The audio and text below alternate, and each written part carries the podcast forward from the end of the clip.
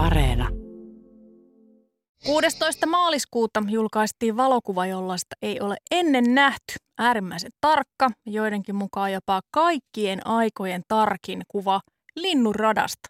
Valokuvauksen julkaisu Peta Pixel noteerasi tämän kyseisen kuvan ja sen jälkeen oululaisen valokuvaajan J.P. Metsävainion elämässä onkin riittänyt kiirettä. Kuvasta ovat kertoneet niin avaruudesta, taiteesta kuin tekniikastakin kiinnostuneet mediat. Ja myöskin me puheen aamussa. Ja puheen aamu niin, tietysti, niin, joka nyt. on kiinnostunut kaikista noista Kyllä. edellä mainituista. Mutta mikä tuossa kuvassa on niin erityistä ja mitä kaikkea tuollaisen kuvan ottaminen vaatii? Otetaan siitä nyt selvää. Tervetuloa puheen aamuun Jukka-Pekka eli J.P. Metsävainio ja hyvää huomenta. Huomenta. Miltä näyttää J.P. taivas Oulussa tänä aamuna? No, tänä aamuna on kirkas taivas tietysti, kun juuri tänään myöskin loppui astronominen pimeys puoliksi vuodeksi. Eli ei, ei voi kuvata enää vasta kuva tuolla ensi syksyn alkupuolella. Mm-hmm. No nyt kun kuvista jo puhuttiinkin tässä, niin tämä maailman mainetta niittänyt kuva, niin mosaikkikuva siis kyseessä. Ja siinä on kuvattu 125 astetta taivasta härän tähdistöstä joutseneen. Ja siinä näkyy siis yli 20 miljoonaa tähteä ja eikä tässä vielä kaikki, nimittäin sen kuvan tekeminen kesti 12 vuotta ja 1250 valotustuntia. Mitä tällaisen kuvan ottaminen oikein vaatii muuta kuin vaan aikaa ja tarkkoja suunnitelmia? No enemmän se vaatii tietämistä ja osaamista kuin huipputekniikkaa. Et to, toki tekniikkaa tarvitaan ja se pitää, pitää osata käyttää, mutta ja ennen kaikkea se vaatii motiivin, miksi te, tehdä tällaista. Että täytyy nyt heti sanoa aluksi, että en mä nyt suinkaan ole 12 vuotta niin kuin odottanut, että voi kun tämä valmistuisi, vaan tämä on kyllä suunniteltu noin 12 vuotta sitten tämä kuvaus, mutta mä oon kuvannut niitä niin kohde kerrallaan ja, ja tuota, julkaissut niitä itsenäisinä teoksina vuosien varrella ja sitten pikkuhiljaa samalla noudattanut sitä pitkän aikavälin suunnitelmaa ja kuvannut noita välejä umpeen ja niin se valmistui nyt sitten 16. päivä viime kuuta, tämä, tämä koko iso 12 vuoden projekti. Et suunniteltu tämä on, ja, ja motiivia sen tekemiseen tarvitaan oikeastaan enemmän kuin tekniikkaa ja taitoakaan. No milloin, kun 12 vuotta on kuitenkin pitkä aika ja, ja kun kuvia siinä sitten napsii ja, ja alkaa niitä liittää yhteen, niin mistä sä tiedät, että nyt se on valmis, nyt on jokainen osa paikallaan? No itse asiassa sekin pitää päättää etukäteen, koska nämä, nämä kosmiset kohteet on niin tavattoman himmeitä, että mä joudun niin kuin suunnittelemaan, että paljonko mä valotan mitäkin kohdetta ja mitä mä haluan siitä näyttää.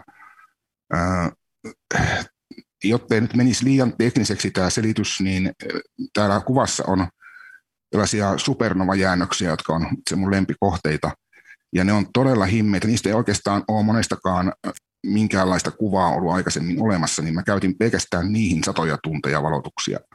E-, eli jokaista ruutua tässä mosaikissa ei ole valotettu ihan yhtä paljon. Niin sen valmiina olemisen tietäminen, no se pitää päättää etukäteen, että kuinka, mihin, mihin kuinka syvälle mä menen ja kuinka syvälle mä pystyn menemään tässä kuvassa. No mi, mi, mi, mikä saa sen päätöksen aikaiseksi? Mi, mi, millainen se on se päätös, että nyt näin syvälle mennään? No, se kaikki pohjimmiltaan kumpuaa uteliaisuudesta, että mitä mä haluan nähdä ja, ja, ja itse. Ja totta kai sitten myöskin näyttää, että tämmöistäkin on. Että e, noiden kohteiden metsästäminen, että tietää edes, että ne on olemassa, niin vaatii aika paljon taustatyötä. Ja, ja sen perusteleminen itselle on joskus ollut tässä vuosien varrella vähän hakusassa – sanotaan näin, että kun projekti on näinkin hidas, niin, niin motiivin löytäminen on joskus hakusassa, mutta aina kun näkee jonkun osakuvan valmistuvan, niin se sitten kyllä löytyy taas uudelleen. Se on niin hämmästyttävää semmoisen piilotetun kauneuden esiin saaminen, voisiko näin sanoa. Miten JP, kun ö, 12 vuotta on mennyt ja, ja varmaan aika moni asia muuttuu sekä maassa että taivaalla tuossa ajassa, niin, niin mikä on sellaista, mikä kuvauksen näkökulmasta on muuttunut tämän projektin aikana? No tietenkin kuvauksen näkökulmasta on muuttunut mun laitteisto moneen kertaan, ne kamerat ja, ja optiikat on vaihtunut ja tähän on kuvattu niin kuin eri polttoväleillä, että ihan kameraoptiikalla 300 millin, 200 millin ja sitten tämmöisellä kolmen metrin polttovälin teleskoopeilla, mutta taivaalla sinänsä ei, ei tapahdu semmoisia muutoksia. Siis onhan nämä kohteet dynaamisia ja ne liikkuu taivaalla hurjakin vauhteja. Joku, joku supernova sokkirintama laajenee 2400 kilometriä joka sekunti. Mutta koska ne mittakaavat on jo niin suuria, ne on äh, satojen tai tuhansien valovuosien halkasijaltaan nämä kohteet ja etäisyydeltään, niin jos mä otan sadan vuoden kuluttua kuvan tästä, niin se on ihan täsmälleen samannäköinen. Se 2500 kilometriä sekunnissa hyytyy, hyytyy nollaan tuossa mittakaavassa. No mutta entä esimerkiksi valosaaste kaupungissa, haittaako se sitä kuvaamista ja onko sitä tullut esimerkiksi lisää 12 vuoden aikana? Kyllä, se on ollut aika iso muutos. Mä kuvaan kapeakaista kuvausta, eli se ei ole niin herkkä valosaasteelle. Näkyvää valoa mä kuvaan, mutta nämä, nämä sumut lähettää itsenäistä valoa ihan tietyllä aaltopituudella ja nämä filterit blokkaa kaiken muun valon pois. Niin vielä sanotaan viisi vuotta sitten, niin kapeakaista kuvaajan näkökulmasta maailma oli hyvinkin pimeä, mutta nyt kun ledit on yleistynyt, niin se ongelma on moninkertaistunut, koska toisin kuin nämä kaupungeissa yleensä olevat valolähteet, tämmöiset kiellertävät korkeapainen natrium- tai elohopealamput, niin, niin LED lähettää valoa koko spektrillä. Se on vähän niin kuin auringon valo, sitä ei pysty suodattamaan pois. Että kyllä mun täytyy nyt sijaintia uudelleen miettiä vähän syrjemmäksi tässä vuoden sisällä. JP, kun sä oot nyt 12 vuotta sihtailut tuonne taivaalle, niin ootko nähnyt siellä jotain sellaista, mitä voisi ehkä kuvailla tällaiseksi vaikka maapallon ulkopuoliseksi elämäksi tai joksikuksi mystiseksi ilmiöksi vai onko sun tota, linssiin sattunut vaan tällaisia ihan, ihan tähtitaivaan ilmiöitä? Joo, et, et ole ihan ensimmäinen, joka tuota kysyy multa. en varmasti. Eikä tuota, viimeinen. se, etkä varmaan viimeinen. Mulla on siihen yleensä vakio vastaus on se, että näiden tällaisten mainitsemiesi elämänmuotojen näkeminen tuntuu olevan kääntäen vernollinen taivaalle katsomisen määrään. Et me, jotka sinne ammatikseen katsotaan ja tehdään töitä, niin ei niitä nähdä. Ja sitten ne, jotka ei sinne koskaan katso, tuntuu niitä näkevän. Mutta tuota, siis tokihan joka kuvassa näkyy jotain tunnistamatonta. Se on niin täynnä pikku romua toi meitä ympäröivä avaruus, että kun valotusajat on pitkiä ja kamerat on hyvin herkkiä, niin sinne piirtyy semmoiset hiekanjyvän kokoisen kohteen jättämät jäljet pikkuviivoina. Mm. Et, et kyllähän sillä, en, en, mä kaikkea niitä voi tunnistaa. Öö, J.P. Metsävainio, tällainen kuva on tietty merkityksellinen monelle avaruudesta ja tähtitaivaasta kiinnostuneelle jo pelkästään siksi, että se havainnollistaa niin hyvin linnunrataa, mutta se on tietysti myös taideteos ja sä olet taiteilija. Niin mitä sä haluat tällaisella kuvalla ilmaista taiteellisesti? Joo, mä tosiaan olen, olen kuvataiteilija ja tämä, tämä taidemuoto, mitä mä teen, on hidas ja vähän erikoisempi tekniikan ja taiteen sekoitus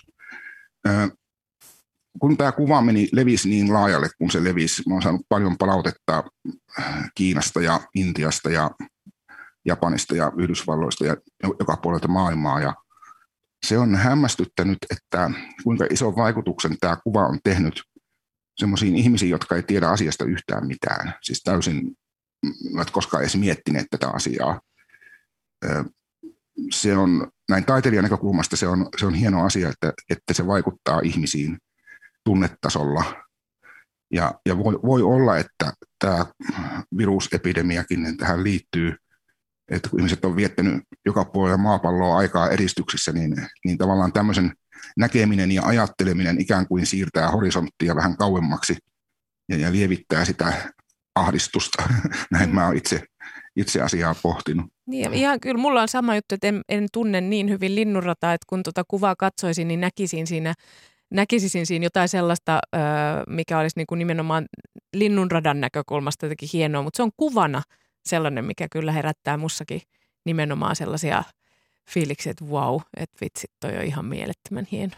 Mutta miten sitten taas puolestaan ihmiset, jotka esimerkiksi on tiiraillut sitä linnunrataa tarkemmin ja tietää esimerkiksi astro- astronomiasta enemmän, niin paljastaako tämä kuva sitten jotain uutta esimerkiksi tämmöisille ihmisille? Kyllä joo. Tämä on itse ensimmäinen kuva maailmassa, joka esittää tällä laajuudella ja tarkkuudella ja ennen kaikkea tällä syvyydellä tätä, tätä pätkää linnunradasta, tai siis meidän kotikalaksista, jossa me asutaan.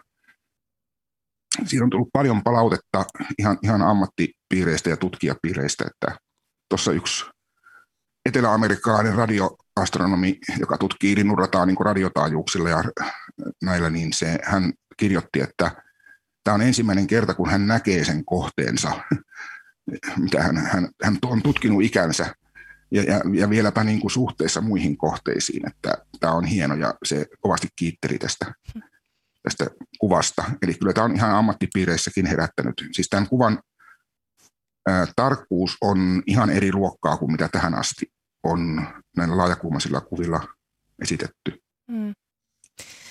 Sä oot, JP, itse luonnehtinut olevas astronominen luontokuvaaja ja mainitsit tuossa supernova-jäännös, jos kuulin oikein, että se olisi yksi sellainen mieluisa kohde. Niin o, miksi just tällainen sitten on mieluisa astronomisen luontokuvaajan kohde?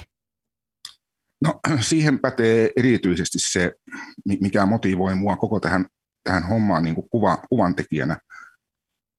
Kun, kun mä kuvaan jonkun kohteen täällä. Ja, ja tietenkin painotan noin esteettisiä periaatteita ja itse päätän, miten mä sen esitän ja mitä mä siellä painotan. Niin sitten kun se kuva on valmis ja vaikkapa jossain galleriassa esillä, niin, niin sitä voi katsoa siis ihan vaan esteettisenä kuvana. Mutta siinä on äh, sit useampia tasoja. Eli se päällimmäinen taso on se, mikä me nähdään, tämmöinen kaunis kuva, ja siitä voi nauttia, vaikka ei tietäisi, mitä se edes esittää niin ihan vaikka abstraktina taiteena, jos mikseen tulee. Ja sen alla on heti toinen taso, joka on tällainen raaka fysi, fyysinen taso ja jopa ydinfyysinen taso. Eli miten nämä, miten nämä tapahtuu täällä nämä ilmiöt, miten nämä alkuaineet ionisoituu ja, ja muodostaa sitä valoa ja mitä aaltopituutta. Ja tämä mun pitää tietää, että mä pystyn kuvaamaan näitä. Mutta sitten näiden kahden tason alla on vielä kolmas taso, joka on tämmöinen eksistentiaalinen taso, joka liittyy koko meidän olemassaoloon. Ja, ja nämä supernova-jäännökset on siinä mielessä nimenomaan merkityksellisiä, että kun sellaista katsoo, niin, niin voisi aina sanoa hiljaa mielessään, että äiti tai isi, koska tuota, maailmankaikkeudessa ei oikeastaan olisi vetyä ja heliumia raskaampia alkuaineita ilman näitä supernovia. Ja, ja vedystä ja heliumista ei oikeastaan voi kehittyä mitään muuta kuin tähtiä nämä tähdet fuusioi keveitä alkuaineita raskaammiksi, aina vaan raskaammiksi, aina rautaan asti. Ja sitten kun se muut, tähti muuttuu pääosin raudaksi se ydin, niin sitten loppuu polttoaine, eli se vety. Ja se riippuen tähden koosta, mutta suuret tähdet menee sitten supernoviksi sen jälkeen. Ne romahtaa ja sitten sillä se jäljellä oleva helium leimahtaa ja, tai fuusioituu kerralla ja tulee valtava pommi. Ja siinä syntyy, siinä räjähdyksessä sitten vapautuu avaruuteen raskaita alkuaineita aina tuonne kultaan asti ja, ja kaikki hiili ja rauta ja tämmöiset syntyy sieltä. Ja meidän veren hemoglobiini, se oli tämä pitkä vastaus. Ei kun tämä on tosikin, mulla on kylmät väreet, tiedätkö? Niin. meidän, meidän veren, veren hemoglobiinin joka ainoa rauta-atomi on peräisin näistä supernovaräjähdyksistä. Mistään muuta oikeastaan synny vapaata rautaa. Aha. Ja sitten kun aikanaan taas meidän aurinko lakkaa toimimasta joskus 4-5 miljardin vuoden kuluttua, sitä loppuu, loppuu polttoaine – niin nämä meidän jäännökset on vielä täällä maapallolla. Ja sitten kun se tusauttaa ne uloimmat kerroksensa, se on liian pieni mennäkseen supernovaksi, niin se pöläyttää nämä meidän jäännökset tuonne ympäröivään avaruuteen. Ja taas sitten aionien kuluttua, niin ne meidän jäännökset päätyy seuraavan tähtisukupolven raaka-aineeksi. E-, eli voisi sanoa, että te olette kaikki ollut tähtiä ja teistä taas sitten joskus tulee tähtiä. Eli, eli Tämä on niin tämä niin kuin olemassa, olemassaolon taso, mikä näissä kuvissa on niin kuin siellä pohjimmaisena. Ja, ja e, tämä siis, mutta tosi iso taso. saa niin kuin tämän kuvan elämään niin kuin yli normaalin kuvallisen kerronnan. Tämä mua kiehtoo näissä. Sori tämä kauhean pitkä vastaus. Ei ole, siis yhtään ei tarvitse pyydellä anteeksi, koska tämä oli tosi kiinnostava ja sellainen taso, mitä ei ehkä ihan vaan ensikatsomalta tuu tavallinen ö, valokuvan katsoja edes miettineeksi. Enkä, enkä ole tullut myöskään ikinä ajatelleeksi, että voisin moikkailla äitiä ja isää siellä taivaalla. Mutta tota, kiinnostavaa, erittäin kiinnostavaa ja mahtava asia, että taiteesta löytyy aina niin, kuin niin monia tasoja. Mutta hei, mitä sitten tämä kuvausblogi, jota pidät, josta muun muassa löytyy näitä sun erilaisia valokuvia, mitä oot taivaalta napsinut, niin tota, on nimeltä Astroanarky. Mitä on J.P. Metsävainio astroanarkia? Astroanarkia, se eh, blogin nimi, mä annoin sen joskus 2000-luvun alkupuolella, kun mä sen perustin. Olisiko ollut 2006 tai 2007. Kyllä mä sitä ennenkin kuvasin, mutta mä en silloin vielä julkaissut sosiaalisessa mediassa sitä. Mä käyn paljon luennoimassa tästä. Mä oon kehittänyt paljon uusia kuvausmenetelmiä ja, ja tämmöistä, niin mä oon niin kuin noissa ammattipiireissä tai harrastajapiireissä ympäri maailmaa sillä tunnettu, niin, niin mä oon käynyt aina paljon luennoimassa ja mä olin luennoimassa New Yorkissa ennen tätä blogin perustamista ja mä siellä julkaisin yhden mun kuvan, jolle mä olin tehnyt sitten semmoisen tempun, että mä poistin siitä tähdet, että se sumu tuli paremmin näkyviin, sen muodot. No sitten sen luennon jälkeen niin mä sain ryöpyn palautetta, että JP sä et voi tehdä noin. Toi on kuvamanipulaatiota. Ja, ja toi on törkeetä. Ja, ja, ja tosi paljon tällaista niin kuin palautetta. Ja, ja mä sitten vastasin, että ensinnäkin mä voin tehdä niin, koska mä juuri tein niin. Ja, ja, ja, ja, ja tuota, sitten sen seurauksena mä avasin sen blogin, jonka nimeksi mä laitoin sitten Astroanarki. Ja, ja tuota, jos joku sit vielä rutiisi, niin mä aina viittasin tuohon tohon nimeen, että, että mä voin tehdä näin, koska mä en noudata näitä kaikkia sääntöjä. Ja mä ymmärrän sen, että totta kai sääntöjä pitää noudattaa, mutta siitäkin on tullut niin kuin valtaviran tekniikkaa nyt sitten 10 vuoden, 15 vuoden jälkeen. Mm. Ja, ja siinä, sitä käytetään ihan työkaluna ihan, ihan ammattipiireissäkin. Viime vuoden syyskuussa sulta ilmestyi kirja yhdessä Queenin kitaristina tunnetun astrofyysikko Brian Mayn sekä myöskin Astronomi-lehden päätoimittajan David J. Ikerin kanssa. Millainen projekti toi kirjan tekeminen oli? Sulla on siis, sun kuvia on tuossa kyseisessä kirjassa. Juu, siinä on, on valtava määrä mun kuvia ja vieläpä sillä tavalla, että ne ei ole ihan tavallisia kuvia, vaan ne on näitä mun ottamia kuvia ja ne, ne on muutettu kolmiulotteisiksi niin, että ne on vieläpä niin kuin tieteellisesti mahdollisimman oikein, että ne ei ole ihan pelkkiä arvauksia. Tämä lähti liikkeelle jo, siitäkin on jo yli kymmenen vuotta aikaa. Tämä Brian otti muhun yhteyttä ja tietenkään en tiennyt, kuka hän on, kun hän allekirjoitti vain, että Brai. Ja, ja mä vastailin sitten hänen meileihinsä, koska hän tuntui tietävän, mitä hän kysyy. Ja, ja tuota, oltiin jonkun aikaa kirjeenvaihdossa ja sitten paljastui, että tämä on tosiaan tämä Brian May, Queenin kitaristi ja sanottaja, säveltäjä. ja to, siitä asti me on oltu niin kuin suht tiiviissä kirjeenvaihdossa ja tavattukin. Ja hän omistaa kustantamon, osti joskus jotain varmaan 6-8 vuotta sitten tämmöisen kuin London Stereoscopic Company, mikä on viktoriaanisen ajan vanha kustantamo, joka teki näitä stereokuvia, kun oli muotia joskus viktoriaanisena aikana. Ja hän sitten on tehnyt siellä tämmöisiä stereokuvakirjoja muun muassa kuumatkoista ja sitten, sitten muitakin julkaissut niitä. Hän on iso stereokuva-intoilija, omistaa valtavan kokoelman miljoona kuvaa, viktoriaanisen ajan stereokuvia. Niin hän sitten ehdotti mulle, että sai idean, että tehdään näistä mun kuvista tämmöinen kirja, ja näytetään nämä sumut kolmiulotteisina. Ja siitä ideasta meni semmoinen pari vuotta – ja sitten tosiaan viime syksynä julkaistiin tämä Cosmic Cloud, Clouds, tai kosmiset pilvet 3D-kirja. Se julkaistiin Britanniassa ja Yhdysvalloissa. Suomessakin sitä paljon myytiin, mutta sitä ei sitä suomalaista versiota ole tehty. Ja se oli, se oli mielenkiintoinen ja iso projekti. Mm. Ja, ja tota, mä en ole hirveästi maininnut, että mä tunnen Brian Mayn niin kuin joka blogipostauksessa minusta on vähän kyseenalaista ratsastaa jonkun julkisen, mai, julkisen maineilla. Mutta tuota, kirja, kun se kirja tuli ulos, niin sen jälkeen tietenkin se voi mm. mainita ihan hyvin oman tunnoin.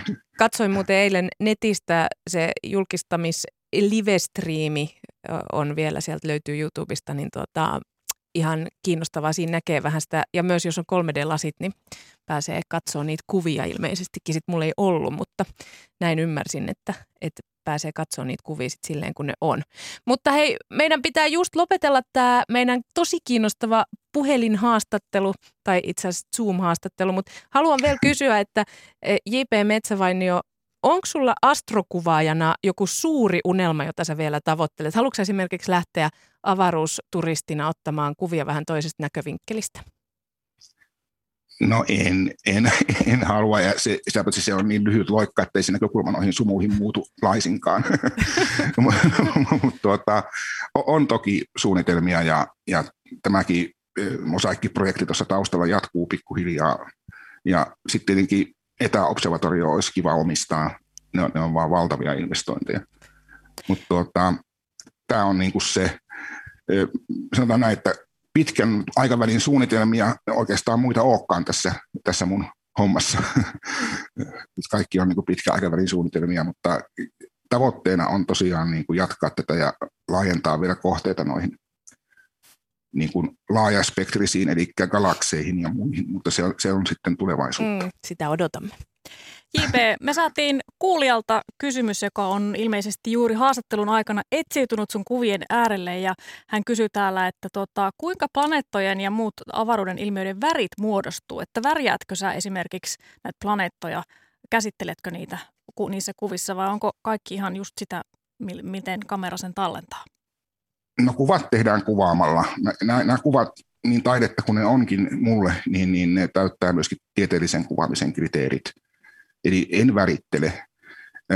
Värit kuvataan taivaalta ja miksi tämä nyt levinnyt panoraama, niin se on niin, se on niin sanotussa Hubble-paletissa, eli se ei vastaa silmän näkemiä värejä ihan täsmälleen, vaan siinä on nämä eri alkuaineiden värit eroteltu, mutta esimerkiksi ionisoitunut happi lähettää turkoosin sinistä valoa ja vetyy punasta ja näistä ne värit sitten rakentuu, että kyllä ne kuvataan taivaalta, mä en keksi niitä.